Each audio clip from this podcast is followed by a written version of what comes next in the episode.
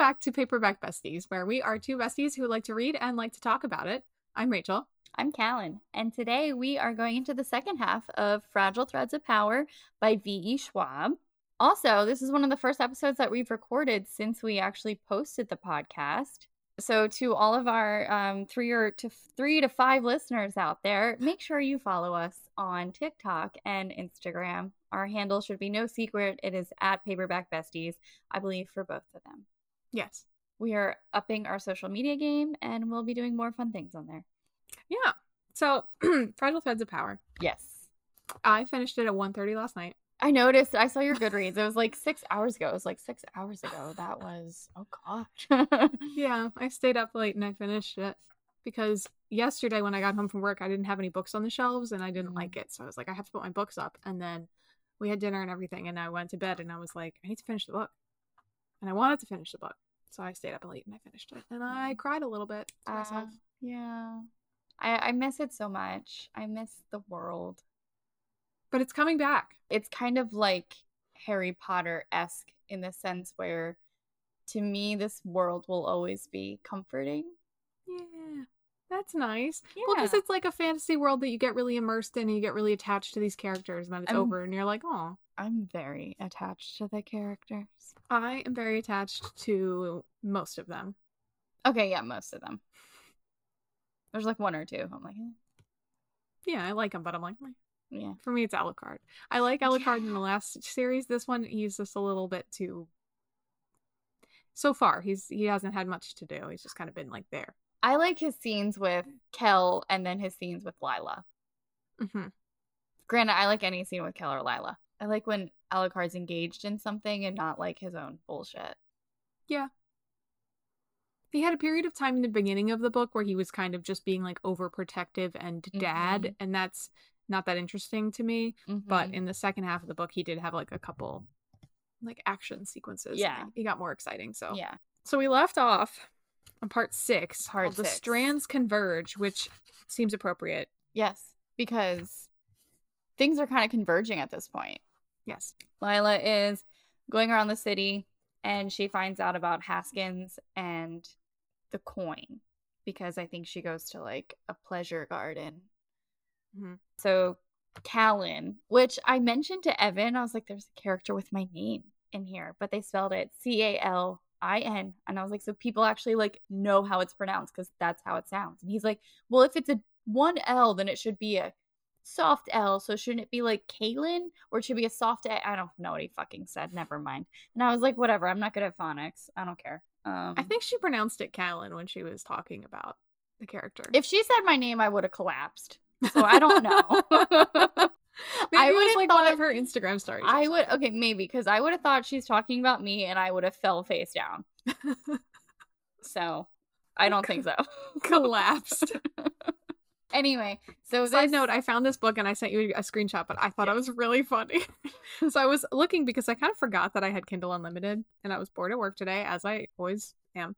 And I was looking at Kindle Unlimited books and there was one that was like a witchy rom com. And I was like, oh, I would read that.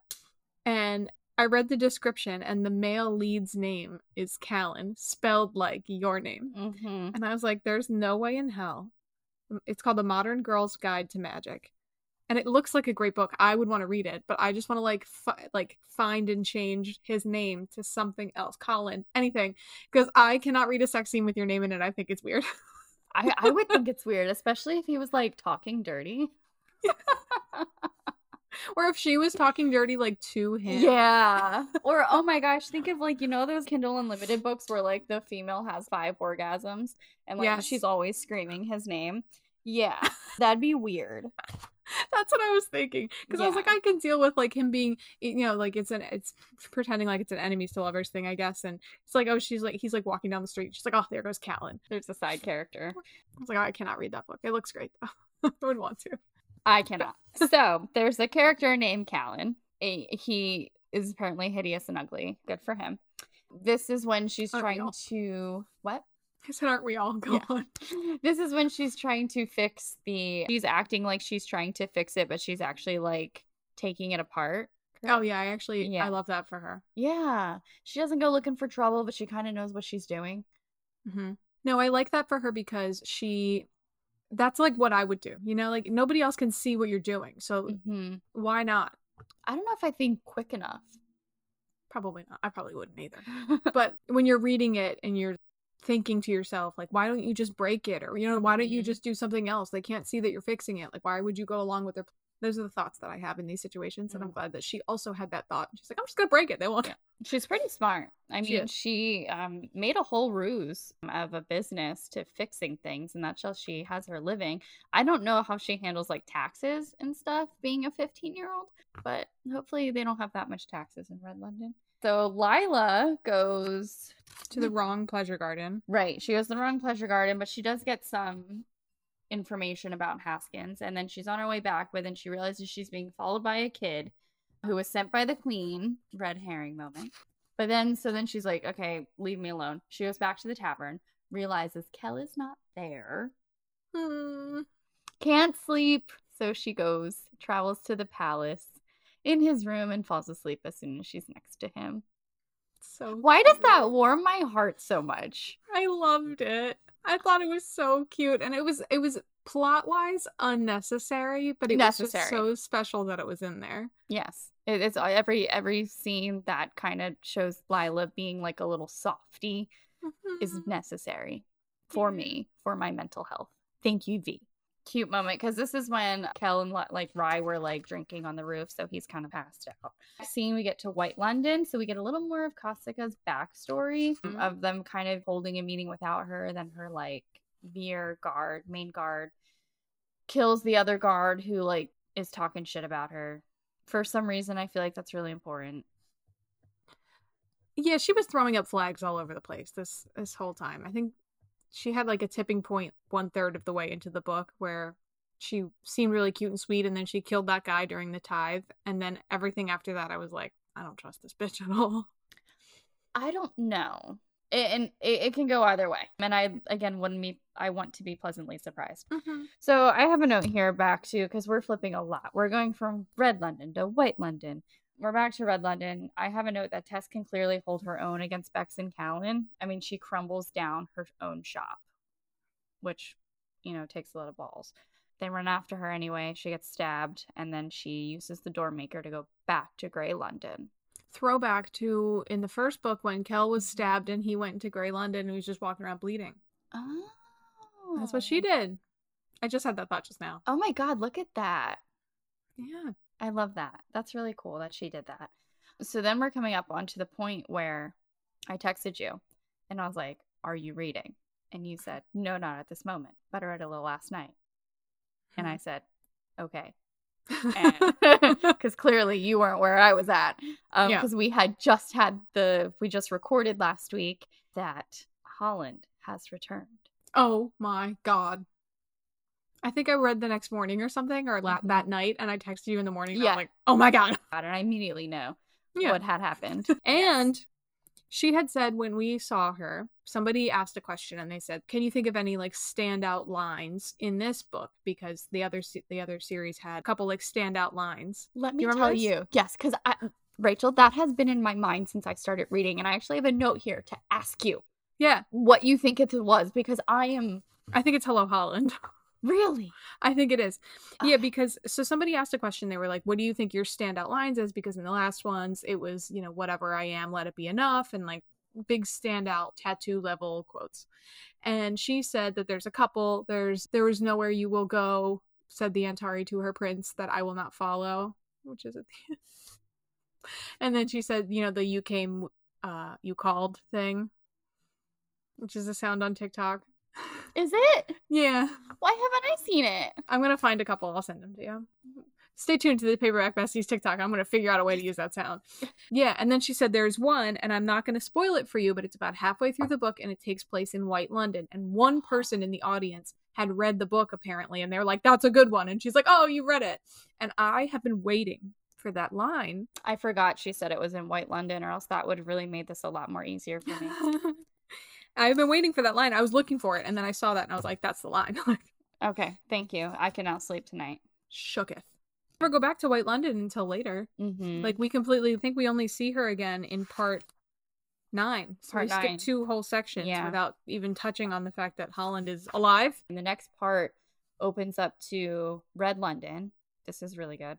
The guy who, the meeting of the Mhm. hand that we find out while we're reading that it's a meeting of the hand. So it's the guy who runs the veil, mystery woman, and then a guy who we find out is Berras Emery, aka Alucard's older brother. Not surprised by that information at all. Not surprised at all. I, it wasn't like a hello Holland situation. I was like, oh, okay, this makes That sense. makes sense. I kind of forgot Yeah. about him, and then I was Yeah. like, oh yeah, that makes sense. Yeah. He already hates the king. yeah, He's a homophobe. he hates Alucard for having magic and he can't do anything. And at that point, I'm like, okay, who is this mystery woman? I, I was right. you were right. I fell for the red her- herring. I my like I was like, okay, the queen's suspect, but I liked her too much. I, don't know, I just My- like people who want to be left alone, and then I also like Lila who just murders everybody. But whatever. I I was thinking about this actually because I was like, I don't remember another time. I have two two things where I couldn't remember another time, and then it happened here in V.E. Schwab books where there was a red herring like this, like a so blatant red herring. Typically, like if somebody has flags, uh, like Mm. red flags that come up, it's proven right. Like it's pretty obvious hmm once somebody ha- throws red flags that that person is going to do something bad. Like in the last series, the uh, captain that took them to the floating market Yes. who ended up betraying them. Like she was throwing flags and Yeah. she ended up being a bad person. Yeah. So it wasn't like, Yeah. I- I was Surprise. skeptical of her from the beginning. yeah, I wasn't. I was completely like, forgot about her. I'm skeptical of everybody. That, that like that's the thing. I'm skeptical of everybody, and I, yeah, my instinct for these this mystery woman was either the queen or um, the Avanescent. And you were right. I think that's why I skip ahead so much because I immediately meet a new character. I'm skeptical of them, so I go forward to be like, do I have to spend this whole time on edge or not? I didn't do that with this book. That's how you know that you're involved. Good job. Thank you. And That's I also you're like, in it. I like how head. I like how that transitioned into the next chapter though, like a huge red herring moment. That's when Alucard woke up to see a nightmare and he goes down to find the queen because she's usually up and like they're chill. And she's not there. And you're like, hmm, Hmm. hmm. But she's just like, I was getting tea. And I'm like, okay, that tea is a little too hot. so that's where I went. I'm like detective. So I yeah. fell for it. Yeah, and there's more in that scene because he finds the three Antaria rings flashback from the previous one, and she's like fucking with it, and she's like taking his magic, but like can't figure it out. And then um, there's the shackle type. I don't know. Mhm. I keep calling them shackles. I don't know what they were called in the book. There's a wrist cuff, and that takes the magic of the person who's wearing it, and whoever has on the ring, kind of like the matching ring, takes that cuff's power and he's like get away get like throw that away we don't need that in the wrong hands and she's like no i'm making shit so that that Suspicious. whole chapter you're just suspect but i'm like go ahead you make your stuff I still think that's a little. Why do you feel the need to make that? I don't know. A little suspicious. We got two more books. I could still. it's true She could still true she weird. could i i wouldn't be surprised Because later she's like, "Oh, I'm just defending my family." I'm like, "How is that defending your family?" She does make a really good point later on though i actually have a note on that Okay, good. okay so yeah then we do go back to white london sooner than we thought Yeah. Um, we kind of get a little bit of Holland's ghost backstory, but really we just find that kind of where Kosika ventured into his room for the first time, found all of his Antari traveling rings, and she goes to Black London. Mm. And this is kind of this and then the next chapter together for her that I'm it's good to know that she's terrified of it. Yes. And she wasn't like, ooh, let me spend more time here. Like she got there, she was confused, she was scared. She was like, holy shit, can I even get back? She hasn't, to our knowledge, that was what, like four years ago. She hasn't gone back since. And this is a, another chapter ahead, but she's like, once she gets back, she's like, no one touch me, draw me a bath, don't touch, like burn my clothes. So that that's what makes me suspect her a little bit less. Granted, she could have ulterior motives than just being a dark black London evil person, but Mhm. I don't know, that makes me okay with her a little bit. Still suspicious. Yeah. Because I think she's a little. When it comes to Holland, I think she's a little wishy washy. Like she, she just because she worships him, Mm-hmm. so he wants to do something, and I'm suspicious of Holland Mm, truly being 100% Holland because we don't really get, as far as I can remember, maybe I'm wrong, tell me if I'm wrong, but we don't really get like a, a real concrete explanation as to like what he is. He's like, "Oh, there must be magic still in this place, and that's what drew me there." Or there's magic in you, and that's what drew me there. I chose you. Well, if you were dead, how were you choosing? Yeah, I actually have that as a note. It's a little suspicious. I actually have it tabbed too, so I can ask you about this. I'll just jump to it right now. Who gives a fuck? Uh, on page 440, it's the very top. He, he shook his head. He's like, You found my body, but I was no longer there. Kosika frowned. If you weren't there, how did you choose me? And this is where I'm like, I don't get what's happening. His Yes. eyes, his green eye briefly darkened. Silence stretched between them, growing heavier with each passing second until Holland reached out and brought his hand to rest on her head. What matters is that I did. And that's not the only interaction they had where she's like asking a question. He's like, like something crossed his face and she can't read it. And we don't get an answer. So I'm like, what the fuck is happening here? Yeah, who is she to question him? Yeah, and then she's trying to decipher the shadow. I don't know, and I think it's suspicious. And I hate to do this to Holland because he's been through enough, I know. but I don't really Yeah. fully 100% believe that like the Holland that is in the spirit version is 100% the Holland that we saw die in the last book. Yeah, I agree with that. And I have another part. Because he seems a little like more majestic than he normally was. He was a little more down to earth and real, and he seems like he's very much like, I am a saint. And I'm like, I don't know if Holland, even if he, I don't know, I just don't feel like it's Right. him. Good point. I do have another note from part nine where, and I don't know which page, but it, it's in there that he tells her about the other worlds. He tells her about Lila. He tells her about Kel. And I'm glad that that information like came from him, whoever he is, if he's evil Holland or semi-evil Holland or Holland.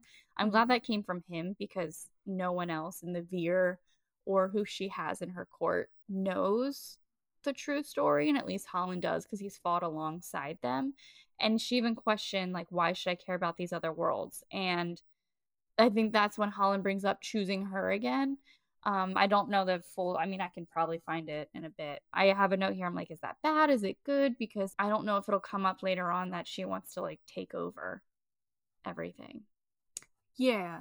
and I kind of like how right now she's like not because there's honestly too much going on in Red London, so I'm really happy that she stayed where she needed to be.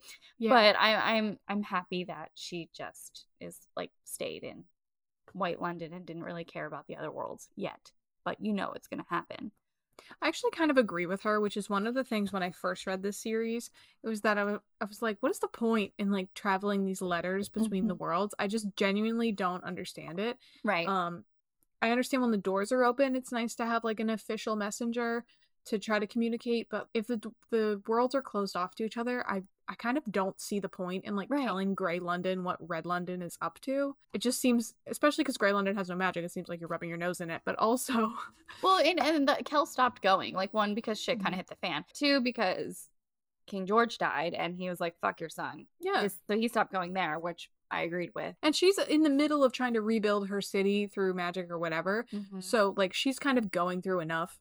Mm-hmm. What's the benefit of going to Red London and seeing how they're a city that thrives with magic and gets along with magic and has a magic river that glows red and all this stuff like why I don't see how that would benefit you.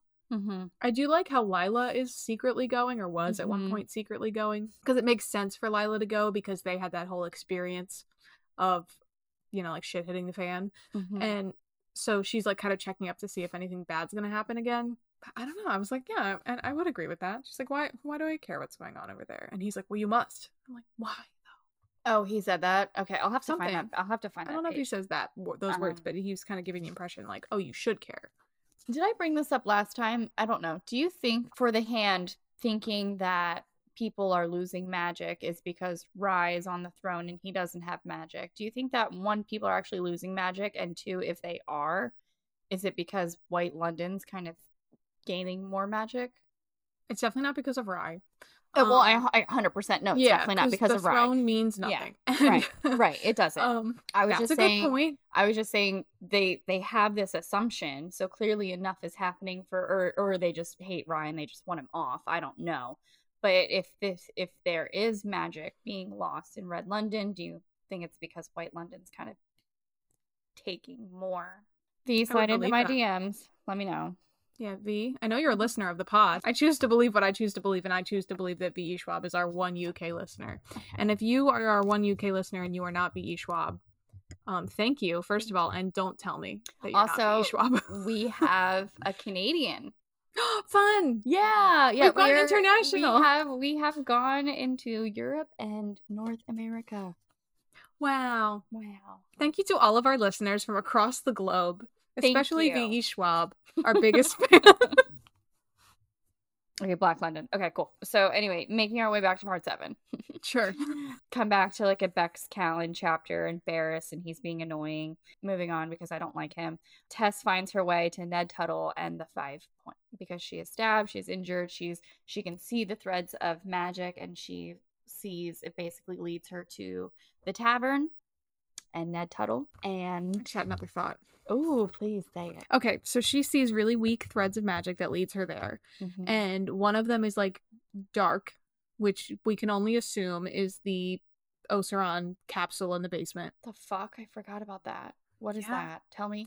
So at the end of Conjuring of Light, they capture Osaron in the amplifier Thingy. thing, Yeah. the inheritor, and they bring it to Grey London. They put it in a block of stone and bury it in the basement. Remember, Kell Mm. and Ned go into the basement, and Lila's like sitting up at the bar, and she's like, "This is a bad idea." And they bury Osarons in rock in the basement of the Five Points, and they tell Mhm. Ned Tuttle what it is, and he knows the importance of like making sure this is very dark magic. This is safe here because there's no magic here. Blah blah blah. So Tes sees a little weak string of magic, which is Ned's little baby magic that he is Yes. curating for himself, which I love for him Love for him. And uh like mis- when she's there she sees a mysterious dark thread that kind of keeps going and coming away and going and coming away and at some point Mhm. she tries to reach out for it and it like reaches for her and then she like runs away and then How did I like- miss this? but i just had the thought because at the spoiler but like i'm jumping ahead way too far but at the end when holland and kosika are in black london he's like hmm sounds like osaron's gone it's safe to come back here now and i'm like i don't think oseron is gone I honestly, I didn't like him. i didn't of course you didn't like him osaron Maybe- well you always like a villain I love villains, Rachel. Okay, like I don't know what you're talking about. But he's not like a hot villain. He's Well, like no, oh a I- psychotic oh my villain. Oh my god! Oh my god! Oh my god! I loved Snape. I like Voldemort. I like Voldemort too. I have so, his wand. no, here's somewhere. the thing: they don't always have to be hot. I like when they're cunning. I like when they're yeah. I think cunning's the best word. I like I like Loki as a villain. I don't think Tom Hiddleston's hot. Like I like a good villain because to me they have more layers than just the hero. Like I hate all the Weasleys. They're annoying. Fuck them. But give me like Mm, I don't know about that. yeah, they're annoying. I don't like them. But give me a good villain. I don't care if they're hot or not. Doesn't matter. A villain can be hot if they're a good villain. Snape could be hot. He's not really a villain. but- Well, uh, physically attractive. You don't have to be physically attractive for me to like you as a villain. But I did not like Osaron. I don't like. I don't know. I don't like how he was like a guy, but not a guy. He was just magic in the form of a human. I don't. I don't. It was just too. I was just kind of picturing like a um a stone as a person. Like he didn't really have like facial features to me. He was just kind of like a statue of a guy who moved. It, was- it to me. It's kind of like a fuzzy. Um. My gosh, what do they call it? Obscurial. Okay. And to me, that was just because I can't. I couldn't imagine him have an obscurial talking. Yeah. I don't know. He was just kind of like a big glass, black glass stone guy. Yeah. But anyway, moral of stories. I don't think he's dead. I think well, first of all, I don't see how he could be dead. He's in a thing, but he's not dead. He's just Right. Like just captured. he's like they a need a- genie bottle. they need to figure out how to destroy that. Yeah, maybe Ma- Maris will have something on her ship. I love Maris. Me too. But I was just looking because I'm currently while we're talking, uh, my book's just open to page 382, which is when she comes. Um, Oh my comes God. back. Mine was open on 381. That's why we are paperback besties. She's like reading. Kosika came back from Black London, and she's Mhm. kind of reading his notes, Lond- uh, Holland's notes. Yeah. for when he came back from Black London. And uh, the entry ended there, blah blah blah. And then there's one other on a piece of scrap of paper, and it just says Osaron in big letters. And that's Yeah. like I think the first time we see this his name written down in this book Mhm. that I can remember. It is. And I feel like we talk about him too much for him to be unimportant in this Mhm. book. Like I understand that this is the aftermath of that, but it's not. It's seven years later, and I feel like why are we still bringing him up if he's not going to be a central plot point in this next trilogy? Too many people make a point about the long Dark Night celebration, Mhm. about how they don't think Bry should do that. So obviously, I think that's going to be. I say obviously. I think that's going to be a big part of the next book. I think it's going to be the Essen Tasch of this series. Yes, exactly. The hand and the whole thing is going to come to fruition, and then maybe book three is everybody battling Osaron again, which honestly I hope not. But V can do whatever she wants. I'll read it. Yeah, I mean, I don't know. Yeah. If it's, gonna, it's not gonna Yeah. look the same. Definitely, it's not gonna be the same. Obviously, she would never do that. She's way too good. But it would, it would never be like the same kind of battle again. But like, I feel like there's something going on with the bad magic of Black London. Mm. And if we're going by the blueprint of the previous series, the second book, it, it was like literally fun and games for the first two thirds of the book, and then shit had the fan, and it was really bad. And then we ended the book. I like the second book a lot. I do too. I think that's my favorite out of that trilogy. Mm-hmm. It was fun. It was a lot of fun. It was very slow to get into, but then once it picked up, I think I finished it in like a day. Yeah, I think with my my last read that I did before this one, I think I I read that one like I think it. I'll enjoy it more in my second reread because the first time I'm just like, well, when do Kell and Lila meet each other again? I know, and they were Uh, together pretty much the whole I book. know, until the end, until they fought each other. Part eight is entirely Tes and her backstory, which you know, I, I, my note is I, it. I loved her backstory. Um, obviously, I didn't love it for her, but it all made sense, and that's what I like about a backstory. You can see why, how her past has now led her to do the things that she does, and why she's scared of her sister, and why she's on the run. Everything just makes sense. Yep. No loose ends there. There's no like, well, why? No, makes sense. No, there's I so like her mom. yeah there's so many times where characters are just like characters on a page Mhm. but there's it, it adding this and obviously you knew she would adding it into the story just made it more emotional so now i'm just like okay i'm feel closer to tes now Yep. I loved her mom. I love that she was team Tes. Like she was Yeah. supportive of the of her daughter who was different and special. Because how Mhm. many times have you heard the story of like the youngest daughter being the one that everyone ignores and everyone hates? mm-hmm. So it's good that yeah, overdone. It's good that Mhm. she has a family member who's on her side. and looking out for her to the point where it's like you leaving will be safer for you than staying Yeah, with your psycho huntress older sister and father and father. who only sees dollar signs Yeah, which is a tie that she has with Kosika because Kosika's yeah mother was going to sell her too. I don't know why they would bond over that, but I feel like they're going to meet somehow. Not like that's. I mean, the they're both like the up. same age. I'm kind of wondering, is that for a reason? Not important, but is it like done? Well, they ha- they are actually similar. So sometimes when I was reading, Mhm. I would get like a little bit mixed up because Kosika had the boy Lark, Lark, Mhm. who she kind of grew up with, and Mhm. Tes had Nero. Tes had Nero. I like Nero. I do too. He was cute. I worry that he's gonna pull a um Stan Shunpike and actually be a Death Eater or in the hand. Ooh, I was getting because that whole thing in the first half, yeah, there's one thing about V.E. Schwab that you can say is that she never does anything casually. Like I feel like everything has a purpose. She will embellish and she will tell stories and she will you know like the whole bit about like the room that her her father's shop being very cluttered and she would Mhm. find her way back and all this stuff. And the bird, but the bird was important. hmm theoretically we could have not learned all about the clutter in her father's shop, but it did because it added to the story. Right. But I feel like a plot point like that or like throwaway little things like that are always Mhm. important to be. One of my favorite chapters happened in part nine. Which one? It's a Lila chapter, obviously. Oh, So it's after she wakes up in the palace and she sets off to find Kell. So it's it's, it's a series of events. The first thing is she his ring that she wears around her neck comes out, so she puts it back and and then she's walking through the palace trying to find Kell or coffee or tea or whatever it is. And one of the guards calls her like my lady and she's like the fuck you just said and he's like well because you're promised to the prince and she's like the fuck you just said and then um her seeing Kell and Ren together when she finally finds him, but she doesn't make her presence known, and like he's like, you know, listening to her talk about her pet egg. And she's like holding on to the ring again, and then Nadiya comes up and Nadiya's saying how Kell will be a good father, and Lila's like, fucking kill me. So Lila's just having a whole stroke at this point. and I just thought it was really funny. that was another red herring scene though Yes. with the queen and it threw me again. I was like doubling down on my conspiracy theory. Yes, because I have in the note here basically how Lila's having a stroke and then another red herring. Because Lila like basically holds her at knife point, but Lila does that to everybody, so I don't know. Yeah, it's just like saying hello. Yeah. her. It was really cute. I just like every moment where Lila has to be like domestic, not domestic, but not Lila in some Yeah. way and see how she reacts. she is very funny, like objectively. I love her. I do too. I really like that scene where she's kind of like watching him and she's like, he is really cute with the kid, but also Mhm. like, not, No. for, not my kid. Right.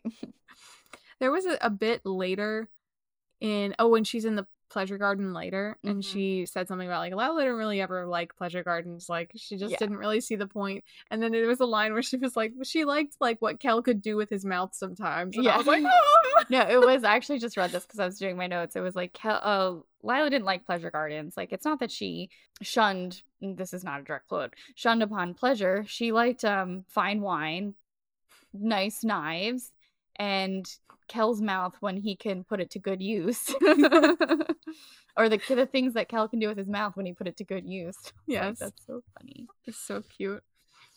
I I've said it before, but I really just enjoy having like a happy couple in Yeah. a book because so many times they're like break up or Mm-hmm. somebody's fighting with somebody and we're not speaking anymore and it's like we're just a couple we've been dating for six or eight, seven years. I enjoy that. I have a few thoughts on that, and I I want 100% agree with you.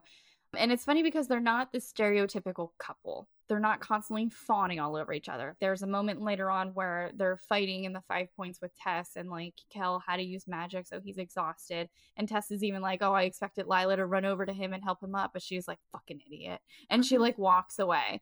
Or how right here it mentions the difference between Nadiya and Lila and how Nadiya's like, you know, she used to have beautiful long hair, now she chopped it off, which, you know, is beautiful still, and she can fill out a dress, but Lila, like, her body is just a Ford. and I really I like that a lot because how many times do you read a fantasy book where it talks about her curves and her boobies and how she has an ass and it, she's so petite and and you know it's long, just- luscious curls and these Yeah. beautiful eyes and freckles across her Right, nose, even and though she has olive skin for some reason. It's like, shut up. And here's Lila, who wears men's clothing and is shaped like a board and has been in a successful relationship with the most, who's a prince and the most um accomplished and powerful magician. I think Thank I, I like chortled out loud about the part where she, where like her dress goes or her shirt Yeah. goes straight down from her shoulders to her hips. right. And you know what? Kell's still doing things with his mouth. So Good for Kell. Good for her. Good for her. I like her as a person. I like her as a character. We would not get along because I would be afraid of her, but I yes. Like her. same. Same. I think she I'd probably think she's like a huge bitch, but I this is fiction and I can dig it. Mhm. So Kell goes and visits Ezreal. So real quick, I want to make a point Yeah. about how the queen wants to get Lila's blood because she kind of Mm. like teases that she could potentially heal Kell. Mm. And I think Lila makes a comment essentially like, I would do anything to heal Kell, but not that kind of thing. Or like, Mhm. I, I don't trust you enough to do it, essentially. I think she stops and thinks about it, but she's like, I'll get back to you on that. Yeah. She really wants to heal Kell. And then she like bleeds into a teacup and she's like, here, Yeah. figure it out. I don't know that it threw me for a loop because first of all, I was really latched on to the idea that we that you said in the last episode where we were both thrown for a loop cat like about how Tes is going to be the one to heal Kell. hmm I call that shit too. I was waiting for it. I was like, that's what's going to happen. I was like, I 100% believe that that's what was As gonna soon as she saw Kell, I was like, bang, bang. I loved that. I had a mental note about that, but we'll get there. Yeah, but anyway, I was I was fully buying into the red herring of the queen at this point, and I didn't want to because I liked their little like thruple that they have going on. I love that. family. But I was like, she's up to no good. Yeah, I, I still don't fully believe that she's not up to no good, but maybe she doesn't I think know. Rachel, she just wants to be left the fuck alone. As someone who, el- who else who just wants to be left alone, I see it. I understand her. So Kell believe it. and visits the true bitch, Ezreal. red Mhm. herring in a different way. But then here you do find some other things that she's noble. As soon as they said she was Mhm. noble, I was like, oh, never mind. But that was Mhm. like a couple chapters after the bit with Lila and the Queen. So I was fully buying into Lila and the Queen. oh, it was then, like- one chapter later. One chapter later, we were like, oh, she's a noble. I was like, Mm, there it is. hmm Yeah, so we'll figure out more about her later on. Alucard investigates Haskins and meets Nero. Nero shows up again, and I was like, he was just like, I just wanted to bring her dumplings. Because I ate all her dumplings. I know. I was like, oh, Nero, do you want to come home with me? He's cute. Um, He's giving Oliver Twist. yeah, Or the Artful Dodger. but he's like a bone magician. Yeah. A secret bad bone magician. That's why I kind of think he's probably he's probably Yeah. in the hand. Because he's like the Artful Dodger and he's like a young kid who just lives on the streets and he's kind of doing whatever and then a hand are big and powerful. Um, this is a way elaborate theory I'm going off of. and the hand are big and powerful, and they're like, oh, we will, you know, he's kind of like being the street rat for the for the Mhm. bad guys because they'll pay, and he has a evil power. We're definitely not done with him. Oh, totally. And then Lila and Alucard search Haskins, and she goes and gets the glass thingy that Maris gave her, but that leads her to go back to the ship. And we go back to Grey, Grey London in part 10, and we get the whole scene with Ned Tuttle, how she can see all the magic, and apparently a big scene in part that I forgot where she can see the dark magic um, that is in the basement. That is why we do these things. I I- want to find that bit. And I think it was very, very smart on how when she went back to Red London, she was like, I'm going to go find Lila because she is powerful. And if Bex and Calin show up, at least she'll be near. And I actually thought that was the smartest thing that Tes has ever done. Yes. I would not have thought of that. She's very clever, and she also speaks English, which is cute. And I like the bit where she's like, "Slow down, this isn't my language," and he's like, "Oh, I just assumed because Kell spoke it," and she's like, "What?" Yeah, he thinks she's an Antari. I was trying to find the the bit with the black and white. There it is. So she was drawn there by a thread of magic Mm-hmm. in the first place. She was drawn there by a thread, but she wakes up and she sees a skinny sleeping man, which is Ned.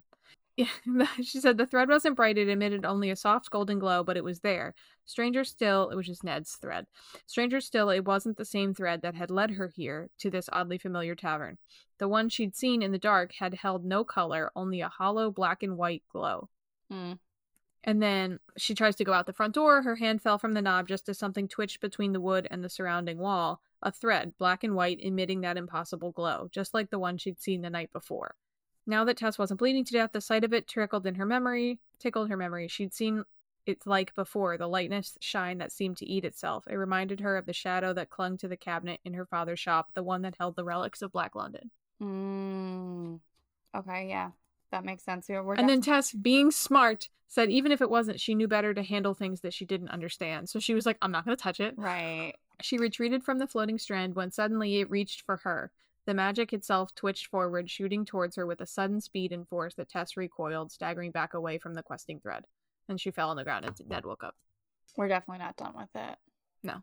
That that's a lot for V to put in there for it to just not be touched on Yeah. ever again. So So Osaron, that's clearly Osaron, and it's still awake. You know what I mean? Like it's still it's Yeah. acting on its own.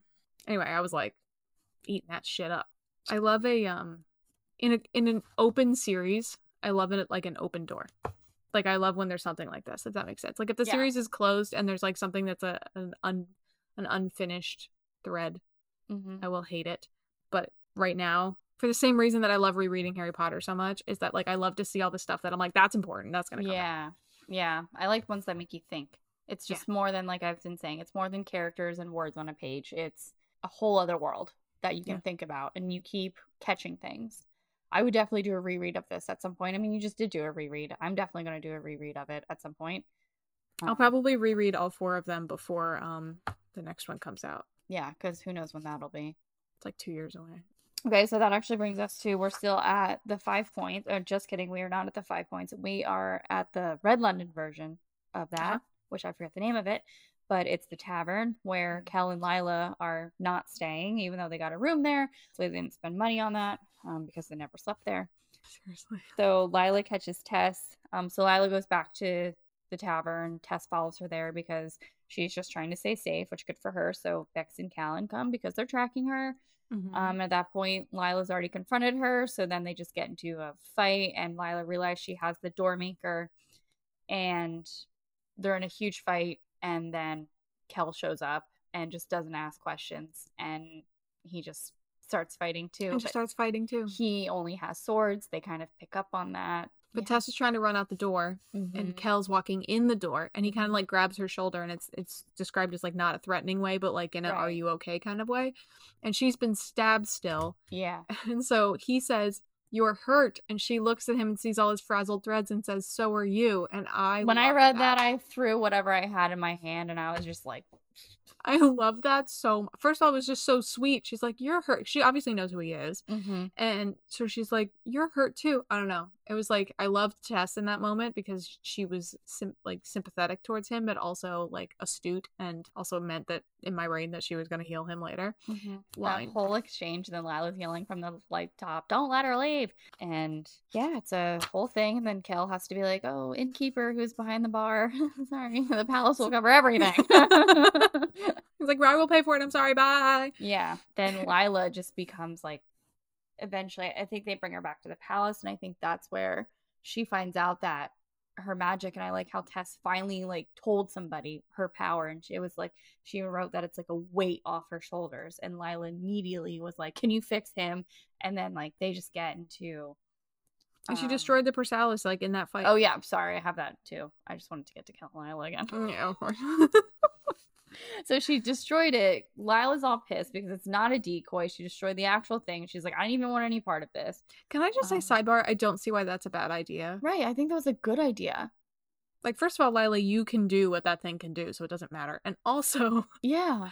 but also, like, that's a great idea. Like, That th- was a we're hunting this thing. idea. There's no thing left by. Destroy it. Right. good idea. Fuck that thing. I think if I was in a person in this world, I'd be Tes, not as smart and as clever as Tes is, because I don't think I think quick in situations. But it, I just don't want to.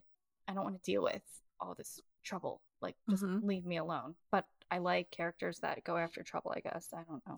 So yeah, there's kind of a uh, heated argument between not heated, I guess, but as heated as Kell and Lila can get. Argument about her healing him and Lila's yelling like Tes isn't there, and Tes was like, "No, I can't," or she's like, "Can't and won't" are two different things. And Lila gets kind of pissy at Kell, and then she puts Tes in the cell, and then in the cell, the Queen visits and sets her free. I still I was like, there's something suspicious. I was like, that. okay, go ahead, Queen.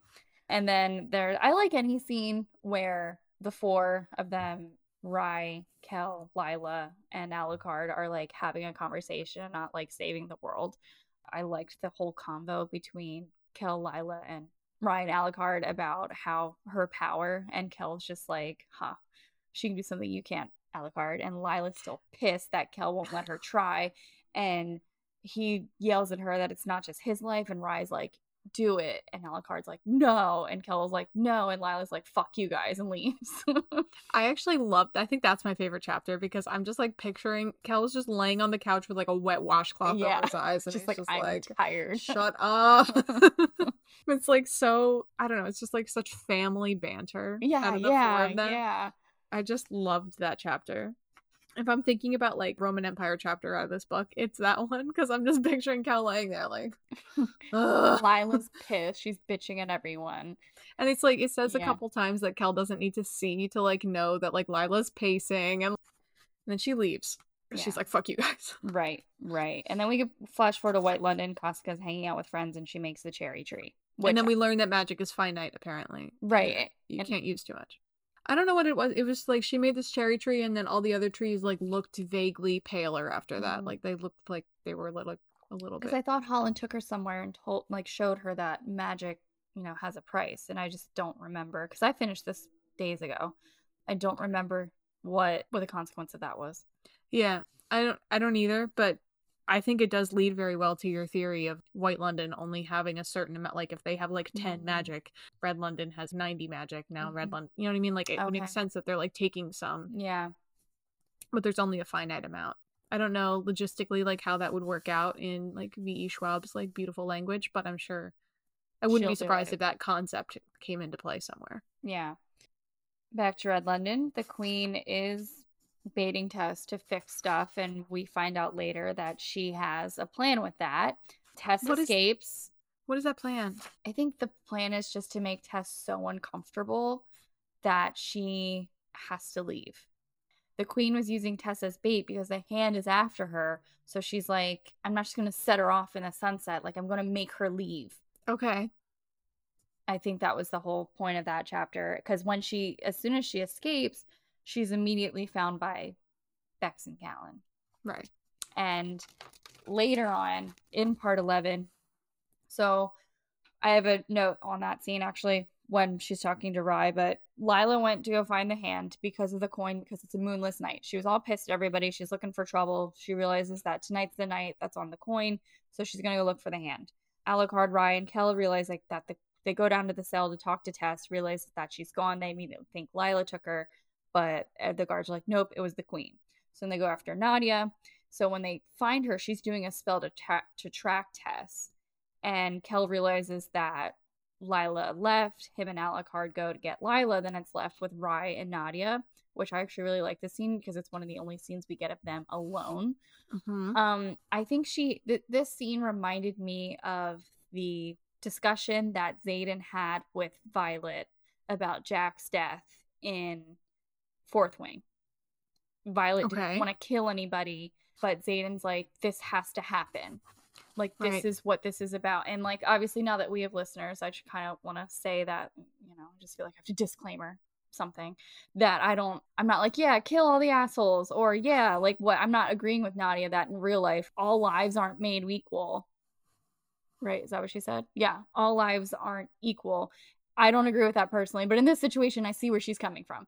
In this, fantasy, in world, this yeah. fantasy fictional world, I don't actually agree with her at all, but I mean, I, That's- I see where she's coming from because she has a good point. She makes a speech. She reminds Rhy that he's like, Well, I can't die. I can't die. She's like, Yes, but you have a family. I can die. Ren can die. Like your heir. Alucard can die. The person who has your heart. They're not just coming after you, they're coming after us. And I'm so far sure I sacrificed this one girl so we can track her so we can find the hand. I see where she was coming from there. That is true. I don't think there was anything malicious. I don't like that. how she was so casual about the fact that Tes could die. Like, I wish that she had done all that and then been like, plus, I already have like guards tailing her or something. You know what I mean? Like, we're gonna, she'll be fine. I think guards would have been too showboaty. It wouldn't have been low key. And I, I, I mean, she was already doing like an autopsy. Like I don't like. I think she's too much of a scientist to have to be led by emotion. Yeah. She was just doing what she has to do. Yeah, which I think is like her end, like end of this book explanation. It's like she's like, I'm just doing what I have to do to protect my family. Like I don't even care. Like Yeah. you're right. She probably has too much of a scientist brain. She's a little more like stepped back from the Yeah. humanity of it all, and she's more looking at it from like facts and figures. Mm-hmm. Yeah. I mean, and she she might be evil. That might make me like her more if she does it well. I don't know. They find out that Tes is at the Emery estate. Hmm. And she has to make the new portal or she's dead. They like gave her poison. She has an hour. There's an antidote, whatever. At the same time, Lila meets up with Berras at the Veil. He immediately like knocks her out, takes her back to the Emery estate. Recognizes her immediately. Yeah. I was like, that's not a big surprise. You didn't even like try. She just walked in and was like, hmm. And we get to the end of like this whole thing with Lila and Berras and whatever, and Alucard and Berras, and we'll talk about all that. But I'm like, wait, nobody knows that Tes is there too. like everyone's in the same spot. Oh yeah. Yeah, and it's actually because the Queen was tracking Tes that that's how her and Rhy knew to send the guard to the Emery estate. That's the only reason why they knew Tes was there. Yeah. Yep. Hmm. Yeah. Get Nadiya go. The big fight. The big fight, which I actually really like this climax. I did too. I like most climax. Yeah. I'm partial. I'm partial to a good climax, but no, I, I liked it. It was quick. It wasn't like it wasn't like drawn out. I hate it when Right. that it happens. was easy to follow. Yeah. My other note was that in the first trilogy and in this one, the person who really wants to kill somebody or who's like, they're mine, I'm going to kill them, is never the person who actually kills that person. Yes. So, like, Lila really wanted to kill Holland in the last one. Obviously, glad she didn't because Holland is important. But Lila was like, I'm going to be the one to kill Holland. And then Kell ended up killing Holland Mm-hmm. twice, sort of Mm-hmm. and one and a half times. And then this one, Alucard's like, it, it's he's my brother, he's my problem. I'm gonna take care of him. And then he didn't even he wasn't even the one to kill him. Interesting. I don't know if that means anything. I just think that's interesting. It's like a little bit of like a That's fun. It's a little bit of a, a blue balls situation in terms of wanting to kill somebody. they end up dead, but you didn't get to do anything about it. So the shackles that I mentioned earlier, Berras has them. So you're like, ooh, mm, Nadiya, what's going on? She said they were stolen, which like I Mhm. guess and we now understand how or who stole Yeah. them, so it makes a little more sense. Berras has the shackles. They're on Lila, and now he has her power. So when Lila activated the ring, I like how she has to activate it with it says, I need you. So she used it, and at this point, Alucard and Kell are at the veil because they went after her. And one, I love how they got in because Kell has just learned so casually from Lila being threatening the person with the knife. His his ring goes off and he's like, "What the fuck?" And even Alucard's like, "I thought she doesn't wear it." And he's like, "She said she doesn't." So they immediately like go to the skirting board and Kell just without thinking like uses his power to go travel. He's just like, I, I have to. Doesn't right. matter. Doesn't matter. Didn't even It's gonna hurt me. about I gotta go. Yep, just did it. And that's when they find that the ring has been thrown off and Alucard's confronted with Berras and he's and he's just like, Kell, just go find her, and then Alucard and Berras fight. I enjoy the note that like Berras uses magic. He's not used to it, so it Right. Badly. Like Right. he's powerful, but he doesn't know what he's doing. Because that made sense. Because at one point I'm thinking, like, how can he? Lila doesn't have her power because he has his. Kell doesn't have his at this point. Um, who's gonna? How, how's this guy gonna die? Mhm. and I really liked it. Made total sense how she was like, he's never wielded power, kind of ever. So now he has the most power. Like he can't. And also, it's good for Alucard to. First of all, Alucard is a triad, so even as just like a normal magic guy, like not an not an Antari, he is Mhm. already very powerful because he can wield three elements. Berras's whole shtick with why he hated Alucard in the first place, I don't know if this is actually a thing, but I think I read in there or I deciphered in there that he hates Alucard because he's gay And 'Cause because had- and because and because he has magic. he has tr- uh, he's a triad and Berras Yeah. can't even light a candle. Yeah. So I so think there's a lot Alucard not only like has the power of this wonderful family that he Mhm. uses against his brother at some point, but he also has he's very talented at magic. So Berras is like the most powerful magician, quote quote, right now because he has the most powerful magician in the world's magic, except for Kell. But you know, Kell at the at this moment has no functioning magic. So he's like he has all the power, but his brother still defeats him with just like normal amounts of power mm-hmm. because he's just a piece of shit. Yeah, and he just bit off more than he could chew. It's not about the amount of magic; it's about the person who's wielding it. Yeah, It's better than you, Berras. That thought was a lot beautifuler in my head. Beautifuler. I was just still thinking of you came and you called.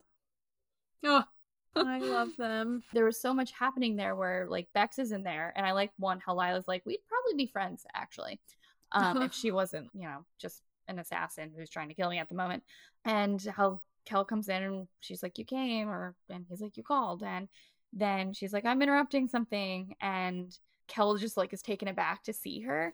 And it, and then it says Lila doesn't have the time or words to explain everything. So he she just says this one's all yours. And without a second thought Kell just like rips out a knife and just starts fighting her. And I like that. I like how they have 7 years of just unspoken language between them where just a few words or a look they can read each other's mind yeah, there's a lot of little nuances in their relationship that even in the first fight where they were in the tavern with uh Mhm. Tes there, it was very much like, Don't let her leave and he's not like, Why? He's like, Yeah. Okay, like yeah, he just goes yeah, with him. yeah. It's like, all right, I guess I won't let you leave. Yeah, and I, and I bet if that was vice versa, she would do the same thing too. And there Mhm. was moments in there where it was very hostile. Like she was just so mad that he won't let Tes fix him. That you're just like, does she care about him? Like obviously she, she does. She cares about him so much that she's so pissed that this isn't even an option for him. So Yeah. And then they have the little bit. First of all, he says, You're hurt. No shit, Kell. Yeah. but also, he's like, Let me heal you. And she's like, No, not in your fucking life. You need to be able to walk. And he's Right. like, Yeah, good point. because he she can't even stand up right now. Yeah.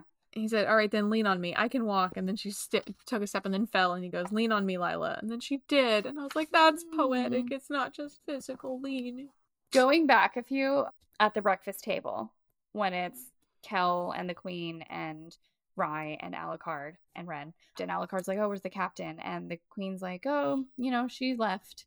And Kell's like, and he's like, "Okay," and he like takes a sip and like gets up, and then Alucard goes, "Better go fetch." Like I feel like that. That's how How they are. how Yeah. they are. Yeah.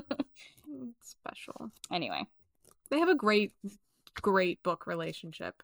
yes. I love everything about their book relationship. Again, I just like how it's different than oh, she's so curvy and luscious curls, and you know, and he has like a massive dick, and he's big, and He's just a Yeah. tall, newly muscular ginger. Yeah. kind of a nerd. I love it. Tes is still figuring out to make a new Persalis, and Calin is in the room with her. Bex is newly Um, dead. Kell like mark? stabbed her. Yeah. I don't. I don't think she's dead. yet. She's, She's not dead. newly. She's newly weakened Yeah. and not in the room. And um, so Tes is figuring out how to make a new Persalis. She has an idea that essentially she can make the, it go instead of go to a new world, she can make it go to no world at all and go in the gap in between. Fakes a key because he's like, "Where's the key?" And she's like, "Here it is." And she holds like a piece of garbage. Mm-hmm. And so he, Calin, is like testing it out. He throws the piece of garbage, the little cog, across the room.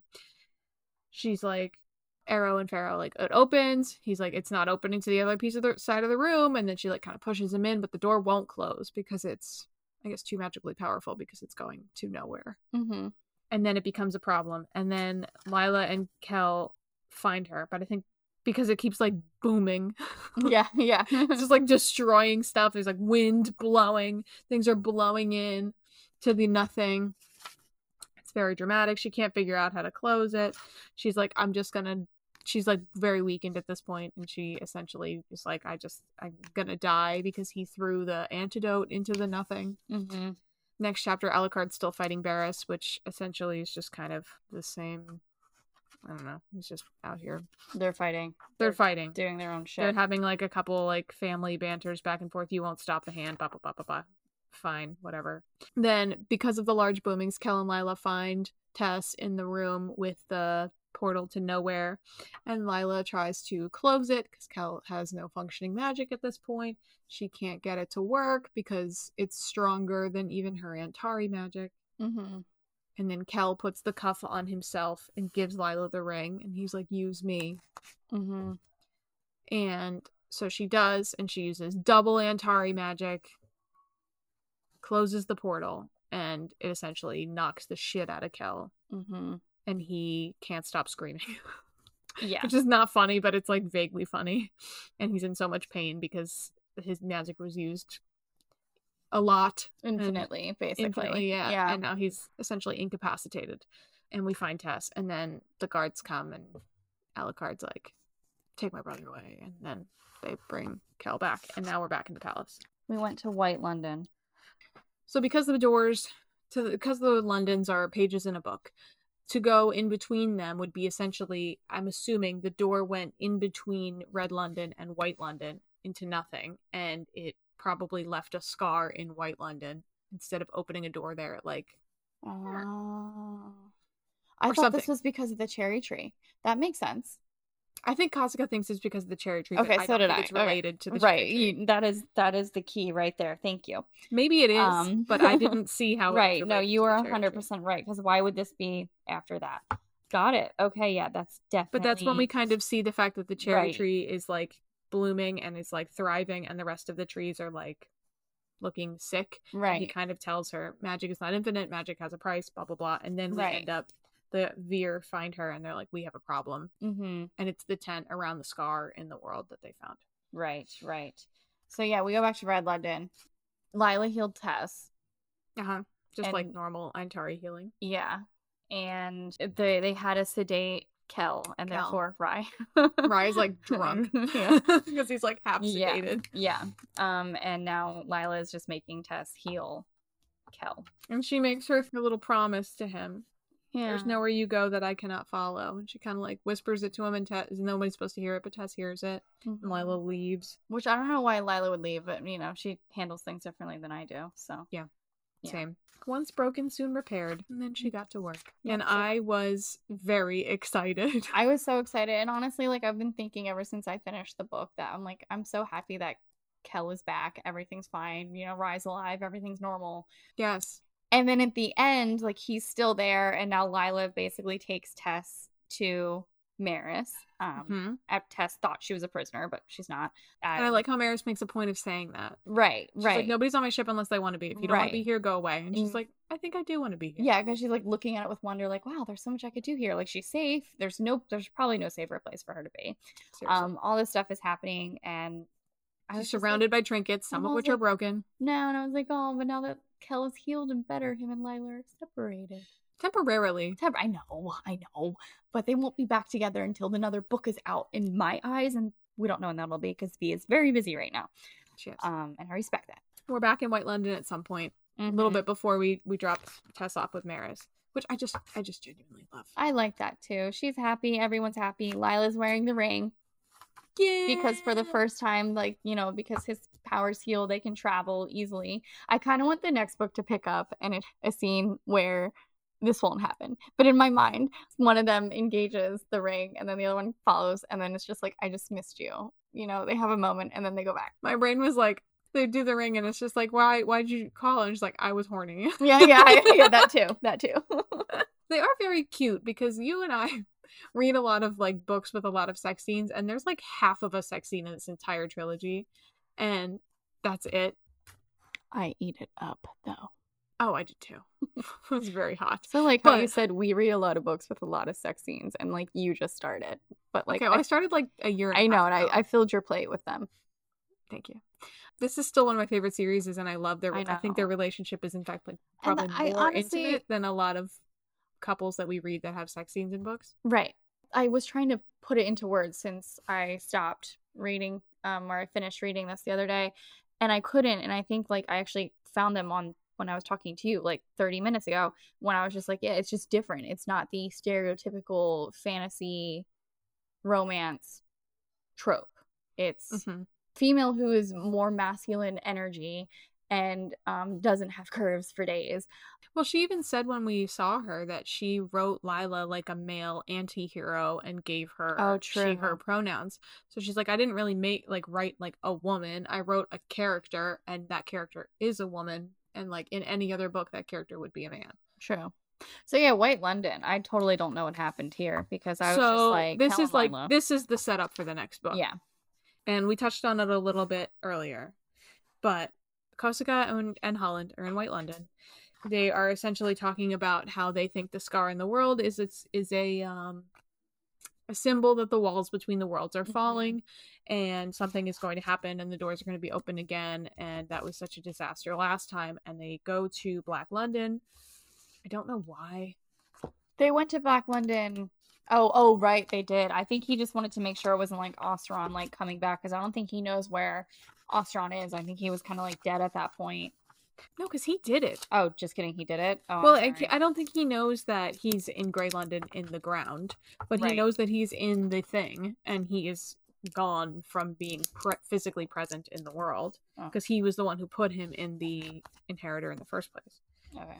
I have Um, no that's why he theory. I have no theories on this because I really don't remember the end of the last book like that. So Oh, well, it's because I just read it.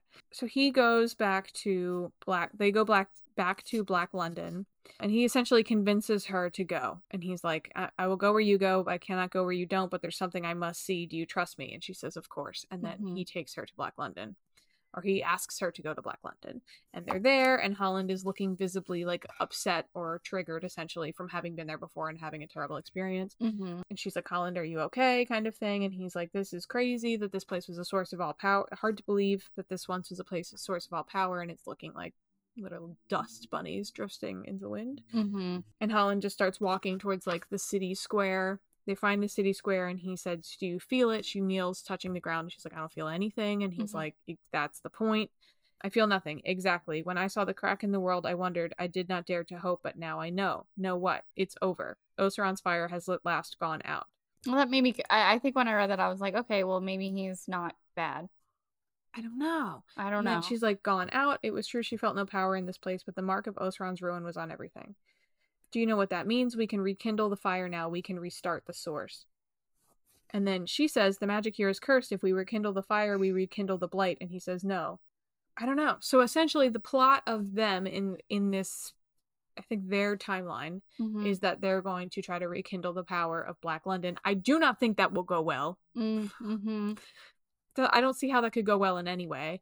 And then because they believe, like how Red London has the theory that the magic is dying, I think Yeah. they believe that the magic is breaking down the walls in between the worlds, and then they're gonna try to beat us the punch. Or if the walls are broken down, then maybe now we in White London have access to more magic. We'll see. And I just know that chapter- the longest, darkest night, or whatever the hell it's called, is going to play a part with the hand. Oh yeah, totally. at some point. Yeah. Oh, and then it's and this this chapter ends essentially like we can do this together, and he's like trying to convince her, convince her, and she says, "Show me how," and it's like, dun, dun, dun, hmm they're gonna do it. And then in the final chapter, we get where it's just like the bomb drop of like, Yeah. and that is that Berras is in the cell. The Evanescent Azrael goes down there, and she's like, "You fucking idiot!" And she's revealed to be The master. the master, the bad, the other girl in the Yeah. From the hand conference. Yep. She's like, "You idiot," you know, and he's like, "Let me out. I'll I'll do this. I have a plan." And she's like, "Your plan was to get revenge on your brother. You're not actually like in this for the long haul. You're an idiot." And he's like, "Fine, we'll do it your way. The longest night party. Mm-hmm. Just get me out of here." And she's like, "Nah, I have to go. I'm being summoned by the king. I gotta go because she has a ring too." Mm. Yeah, that's right. That's right. That's right. And he's like, Ezreal, if you you know if you leave me in here, I'm gonna tell them about you. Like I'm gonna tell on you, kind of thing. And she's like, "Oh, what a shame." And then she just like kind of kills him. Good because I like. Why didn't they kill him in the first place? That's what I'm saying. And so she turned around and went back up to Rhy, and she was like, "I am your counsel." Yep. End of book one. Such a great book. Five stars. Five stars. You know what I like about this book, among Mm. other things, but you know how much I hate a cliffhanger. I Yeah. feel very strongly like obviously this was a cliffhanger, but I'm not like dying Right. until the next one. Right. And it, it's it's a setup. Yes. Cliffhanger in the way it's a setup. Yeah, it feels like the end of a season of Mhm. TV rather than like the end of an episode of TV. Yeah. I had a great time reading this with you. I'm Me sorry it took so long to finish it. No, no, it's fine. It's fine. I, I took long in the first half. It's my turn. Yeah. Do you have any closing thoughts? No. Okay. Yeah, yeah. Snaps. Snaps for V.E. Schwab. Can't wait for your uh, book release for the untitled book that you're currently writing, temporarily titled Bones. We will see you again. yes. that was really fun. That was so much fun. Besties, thanks for listening. Make sure to join us next week for something else. And yet again, please follow us on Instagram and TikTok at Paperback Besties. Bye. Bye.